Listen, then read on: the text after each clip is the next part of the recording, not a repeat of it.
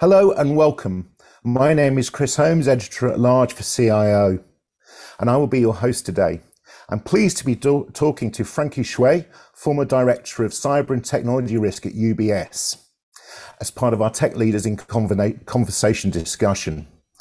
So, Frankie, thanks ever so much for joining us today. So, there's really three areas we want to discuss. The first one is your career, you know, and how you've actually come to be a tech leader. Um, and also to get into that sort of um, uh, uh, the jump you made from being on the technology vendor side to actually joining financial institutions become uh, you know on the end user side. Secondly to really talk about technology management. And third to talk about people leadership. So maybe you can just start by giving us a little bit of background about your career to begin with.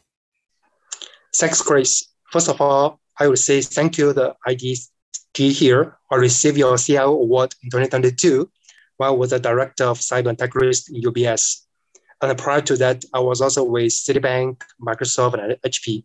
So all in all, I have about 20 years diverse leadership experience in both IT and the financial industry. So let me share where I am today and where I started. So academically, my education background actually was engineering background. I studied my bachelor degree in electrical engineering in National University of Singapore here, and a master degree also in the same field from Nanyang Technological University here. So the good thing about the university system in Singapore here is the education is a very broad actually coverage, so that even as engineering students, we have a lot exposure to the computer, to the IT, from the software programming to the computer networking. So that's why it's quite seamless experience for us to join the IT world after graduation. So after joining IT world for a few years, actually I grow and learn quite a lot from the system design to the project management, from team management to the external client engagement. Obviously, that kind of experience is very useful and benefit me until today, not just on the technology side, but also the experience on the people engagement people engage with both internal stakeholders and external clients as well. After spending a few years in the IT world, I'm fortunate to join IT to the financial industry, still IT related. The first bank I joined, it was Citibank. So just now you asked about the difference between actually the IT and financial industry. I would see, let me share one quote here what was in Citibank. At the time, our group CEO, Michael Beck, he shared one statement. It is, Citibank is not a bank. It is an IT company with banking license. So this statement is aspiring. So yes, it's true. A lot of IT industries, actually, after a lot of IT industry talents, they have moved away from IT to the financial and still leverage whatever the expertise they have built in the IT world. And a lot of actually the banks or financial institutions, they have hired so many IT talents in Singapore and in the region here. And uh, financial industry is also a large actually player to adopt new technology from old days, the ATM machine to online banking, from mobile banking to the high frequency trading, from the blockchain asset tokenization to the machine learning AI usage. All this kind of actually the new use case and the showcase of how financial industry has been adopts new technology. As that's you may know. Sorry, that, sorry. Let me just, uh, so, Frankie, that's very, very interesting. That, that that's great to hear. So, I'm also interested as to what got you interested in security. Okay, great question. As you may know, IT has many subdomains. Security is part of the domain. There is an interesting area we have seen. A lot of actually the tech service has been expanded when the whole world entered the digital world, going to the digital transformation, especially during the past few years during COVID pandemic time. People are working from anywhere using any device at any time connect to the network, the internet world, so-called AAA. So the evolving of the technology from cloud computing to AI, from blockchain to quantum computing on one side create a new opportunity, new use case, but on another side, create more digital touch points increase more attack surface. That's why, as a cybersecurity professionals, we are more busy than ever. It's interesting but challenging areas. But on another side, there's also more sophisticated cyber attacks in the past few years. There's no denying that. While we are on the digital trans- transformation journey, actually those bad guys, they are also on their digital transformation journey. They may also use AI and machine learning to as, actually as a weapon to make their attack is more personalized to you. Many years ago, you may receive one phishing email typed to you, trick you to go to some fake website, provide a login pro, you know, credential. That may be written by a real guy sitting in front of a PC, type the email to you. Nowadays, all this work actually could be done by robotics, could it be, could it be powered by the AI and the machine learning. And it is true that they can study you very well. They will do personalization study on you to connect all your networks around you, connect your personal life, connect your professional experience so that make this kind of the email, phishing email very personalized to you. This is called spear phishing. So, so that we have to tackle this kind of increased challenge. Fantastic. So I don't, I don't want to ask you who's winning, whether it's the attackers or whether it's the security, uh, because I think that's just going to be a constant battle that we're going to see going on for, uh, well, forever, really. But um, I think you bring up some very interesting points there, and it's a nice segue into our next conversation, which is really about managing new technology. I mean, we've seen, uh, you mentioned sort of quantum computing, you mentioned uh, AI, you know, we've got uh, Chat GPT, we've got uh, generative AI uh, all over the news as we, as we, uh, as, as we speak today. Um, you know, how do you, as a technology leader, a technology professional, really decide which technologies are worthwhile investigating and investing in um, for your organization? Okay, thanks for the question. So, the technology is enabler and uh, it's shaping our future. So, it is right time now. It, it is not yesterday. It's, it is not tomorrow. It is today that adopts new technology. That's one thing that if you cannot beat your enemy, you will be either part of them or be part of them so that you can win them. So this is actually the game, this kind of the win-win game here to adopt the new technology. Since I'm in the financial industry, people might think financial industry is a slow adopter of new technology. So those are big IT innovation actually is not from financial industry. It is not true. Look at the ATM machine. It was invented 50 years ago by the financial industry. Citibank was the first global bank at the time, largely deployed the first ATM machine networks in the New York City in US. And in the past 50 years, it has brought a huge convenience for the people. And ask your grandfather, grandmother, in the old days, how they deal with those cash. Every month after the salary bill day, they have to rush to the bank branch to queue for the long queue to get the money out, pay the bill. And remember, in the old days, those a bank branch is not operating 24 by 7 and there's a limited number of branches in the city. So the, conven- the inconvenience is there. With the invention of ATM machine, people could easily do a cash deposit, cash withdrawal, bank challenge, all these kind of basic financial transactions at the ATM machine. You do not have to rush to the branch. People nowadays, people may think, oh, ATM still is old. Everything we're doing is online. We're using smartphone, we're using application, we can do seamless payment, seamless transaction. But do not forget, in the past 50 years, how much more convenience ATM machine has brought to us, has brought to the financial industry. This is just one example. And similarly, like the first generation iPhone Apple has generated, or the current the ChatGPT integration, the real value has bring to us. So all this kind of disruptive technology has really bring the new value, new actually the market entry for us, and not just IT, but also financial industry as well. Just look at the ChatGPT. They have accumulated 100 million users within two months. To reach this kind of 100 million users for TikTok, they have spent nine months. For Instagram, they have spent two and a half years. So now back to the question.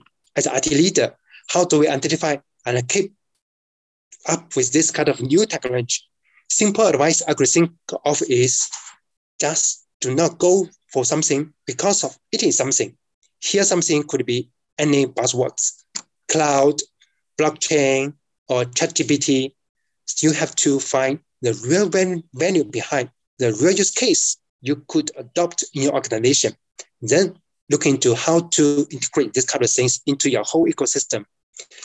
One organization may claim, okay, we have XYZ percentage of our systems and data on the cloud. We are the leader in the cloud migration. Another organization saying, no, we are the organization. We build everything from the cloud, may use of the cloud advantage of the AI, the, the machine learning, robotics, automation. So actually there's a difference of these two kinds of the organization. For the first one, I share one real actually practical example here. We know for, for the IT systems, under one system, there are many subcomponents from database to web server, from the production instance to testing instance. You may just put one component out of the 100 components of this system into the cloud, while remaining 99% still remain on-premise. You claim, oh, my system is cloud on the cloud. Yes, it's true. But the fact is you still have 99% of the workloads on premise.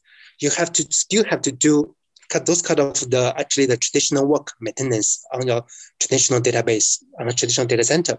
And there's a great additional actually the challenge for you to manage the data communication on the cloud and off the cloud, encryption and decryption, and all kinds of things. So you have not really unlocked the value of cloud computing could bring to you.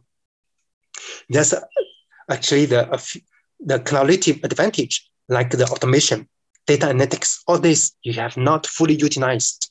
So th- that's one thing about cloud migration, the pro- proper planning. Another thing about cost management. Although cloud service provider may tell you their usage, the, the building model is pay as usage. You just pay whatever you have put and running on the cloud. Sounds great, but do as IT leader, we surely have to sit down, look at all the things you have put on the cloud, whether if they are still running, but there's, if there's no business value behind, there's no business case, your IT resource is just running for itself. That's a waste of money. That's why your CFO may come to you every month. Why your cloud bill is so high? Why is keep increasing? You have to justify. You have to break down. Tell your CFO your cloud migration is really bring the economic value to the organization. It's not just go for cloud because it is the cloud. Same thing, not only apply for the cloud migration, but also for other things like blockchain tokenization, like chat, chat GPT integration.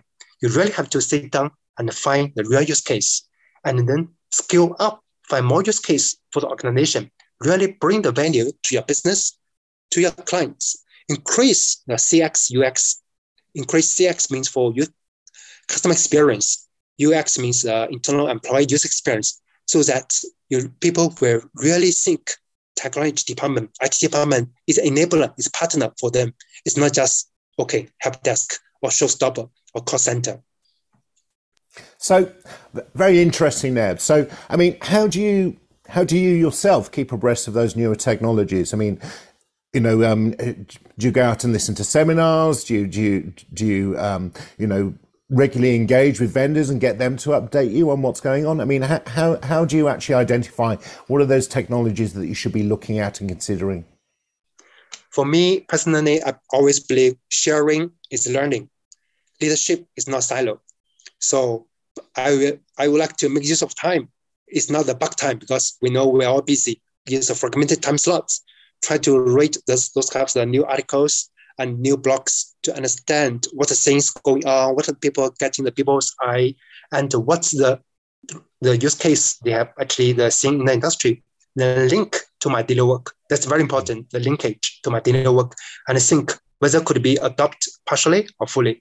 And talk to my partners, stakeholders in the company, as well as my partner networks in the industry, so that it's a two-way communication so that share whatever I have learned, whatever I have experienced, also listen to them. What's the good story, use case they have shared, so that as a community, so we could grow together. Oh, very interesting. And then that brings me into the conversation around actually bringing that new technology into into the roadmap, you know, and actually making sure that that roadmap, you know, is taking in the uh, the business requirements, but it's also having that sort of the, the, the, newer technologies coming in. And again, we, we, we're starting to see a lot more conversation around this idea around sort of, um, you know, business pull. So business saying we want to be able to achieve these particular use cases, but even more so this idea of technology push, where we start to see newer technologies enabling different use cases that the business may not have actually considered. So, h- how do you uh, organize that and manage that uh, in, in, in your in your experience? So this is a two-way communication. Traditionally, actually, it's a one-way communication.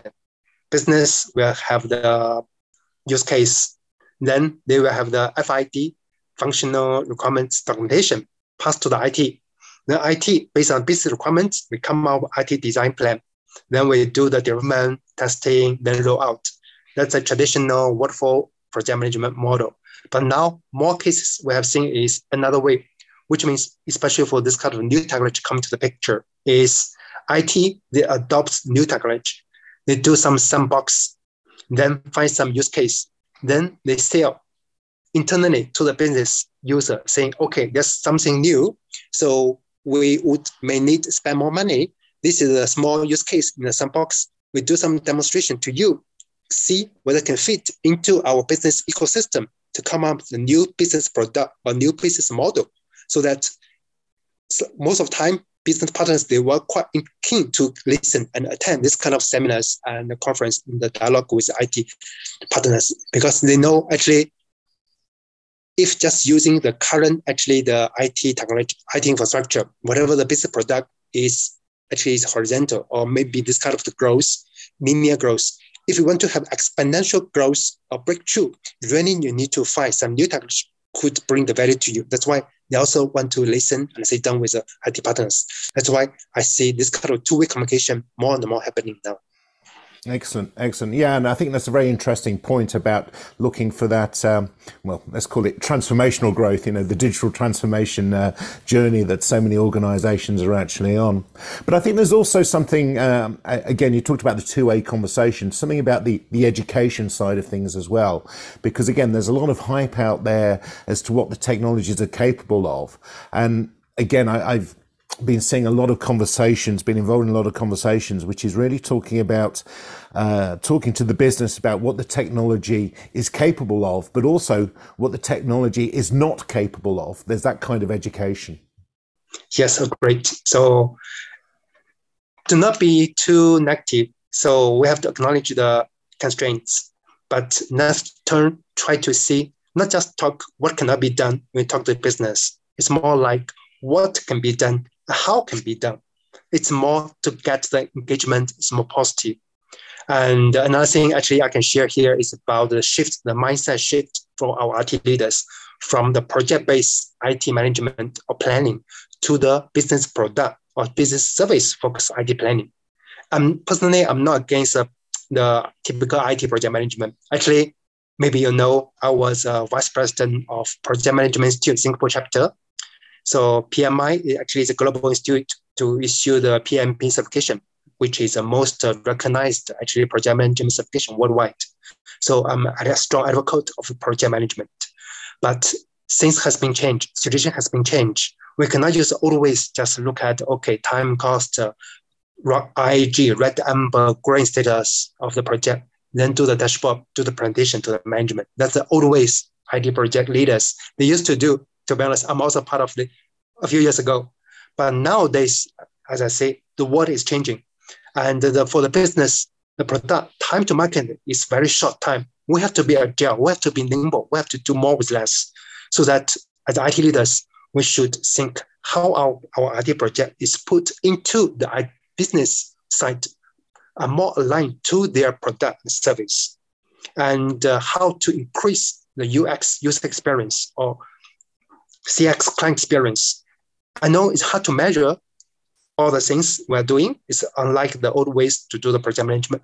But the more you can do this kind of the linkage and the more language you speak in the shoes of your business partners or, and clients, the more easy you will get actually the conversation with them and it's more easy later on when you want to actually plan for your IT budget. So it's the chain effect here. So we really have to think out of our box how to move our our I'd say not just the IT guys only. We should be part of the business world nowadays. So much more integrated, much more tightly connected. Yeah, yeah, yeah, absolutely. And, and uh, it's something I'm I'm hearing a lot, and hearing a lot of conversations around this, how to break down those barriers and how to have that integration. I mean, it's interesting. As soon as we talk about IT, there's almost a barrier being drawn around that, but we're actually saying we need to move beyond that. Yes. So, Frankie, um, just coming on to the third part of our conversation, and that's about um, leadership in, the, in this uh, uh, uh, period of uncertainty. I mean, you know, the, the banking, the financial industry is going through some um, challenges, literally, again, as we speak. I mean, just in the last week, two weeks, there's been a, a, a, a bit of concern across the across the industry. So, you know, how have how have you, as a technology leader, you know, kept the team focused, kept the team motivated? Thanks for question. So to balance is challenging nowadays. It's not just IT industry, it is overall world. So there's certain things we cannot control. We have to acknowledge as IT leader. For example, we can forecast the interest rate, but we cannot control the interest rate, right? How much the base point they want to increase. But within our boundary as IT leaders, there are a lot of things we can do. So first is mindset change. I know a lot of people we will describe us as a manager, IT manager. So be honest, there's nothing wrong about this description of management, but I would more prefer the word leader, leader, IT leader. It's more, for me, it's more important than IT manager. Why? For the manager, it's more like the top-down approach. Okay, you get the direction, or instruction from the top, layer by layer, cascade down, tell the ground staff to do certain projects, then just focus on execution. That is a top down. That is the, the always the, the management. But for the leader, the leadership actually is a two way. You have the top down approach, communication, but you also have the bottom up approach, bottom feedback, and then you have the strong team bonding, and uh, you have the actually the continuous feedback, continuous appreciation to your staff.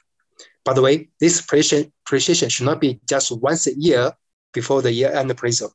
It should be continuous journey. During the project, at the end of projects, beginning of the projects, anytime once you start doing something great, doing something actually achieve or beyond your expectation, you should not should not actually be silent. You should be more energetic and should cheer this kind of achievements from staff. Another thing as a leader we should do is as a translator. Good leader is a good translator to translate your company's mission, vision, strategy to the ground staff's execution so that the ground staff, they will feel powerful. They will feel whatever they do on a daily basis is part of the big picture. They know their contribution is part of the, the group achievement in the direct way or indirect way. So this kind of the communication and the feedback is very important. Another thing is about the training. Training is we know as a leader, every year we have to spend some time on the budget for the training, for the staff training, for the technology training or soft skill training.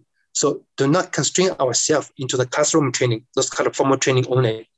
There's one famous rule in the industry about, it's called 70, 20, and 10 rule. It means effective training is composed of 70% OJT and job training, 20% mentorship informal training. And the remaining 10% is a formal training, either in the classroom or online, led by the professional trainer. So make use of these all kinds of trainings, not just the last 10%, but the first 20, 70%, 20%, so that empower your staff to do this kind of the uh, job training explorer, to, not just on the technology side, but on the soft skill side, so that it could be more resilient, be relevant especially in the current uncertain environment. And the last but not least, as the leader, and we should also take care of our staff's the cares, not just physical health, but also the mental health. As a leader, we should set our own self as a good example. So I may be not a good example, but some some personal experience I can share is I like the outdoor sports. So it really make me feel energetic during the work and take away the stress to a certain extent. So I'm the full marathon uh, race finisher, and I'm also the actually the Asia highest jump finisher a few years ago. So that's really make me, I say, energetic in the work. So when I face the kind of challenge. That's fantastic. Thank you. Yeah, and I think there's some uh, very, uh, very uh, good ideas and good tips. And again, I think that that one of actually um, the staff mirroring how you actually act, um, that's much more powerful than being told what to do. Um, so yeah. So Frankie, thank you ever so much. We've come to the end of today's conversation. Uh, again, I'd like to just, you know, say thank you for sharing your career journey, you know, your, your thoughts and thinking on how to sort of manage technology going forward and also your guidance on leading in this uh, era of uncertainty. My name's Chris Holmes. I'm editor at large uh, for ASEAN CIO, and I've been talking to Frankie Chua as part of our Leadership in Technology series. If anyone's got any questions or comments, please feel free to reach out to me on LinkedIn.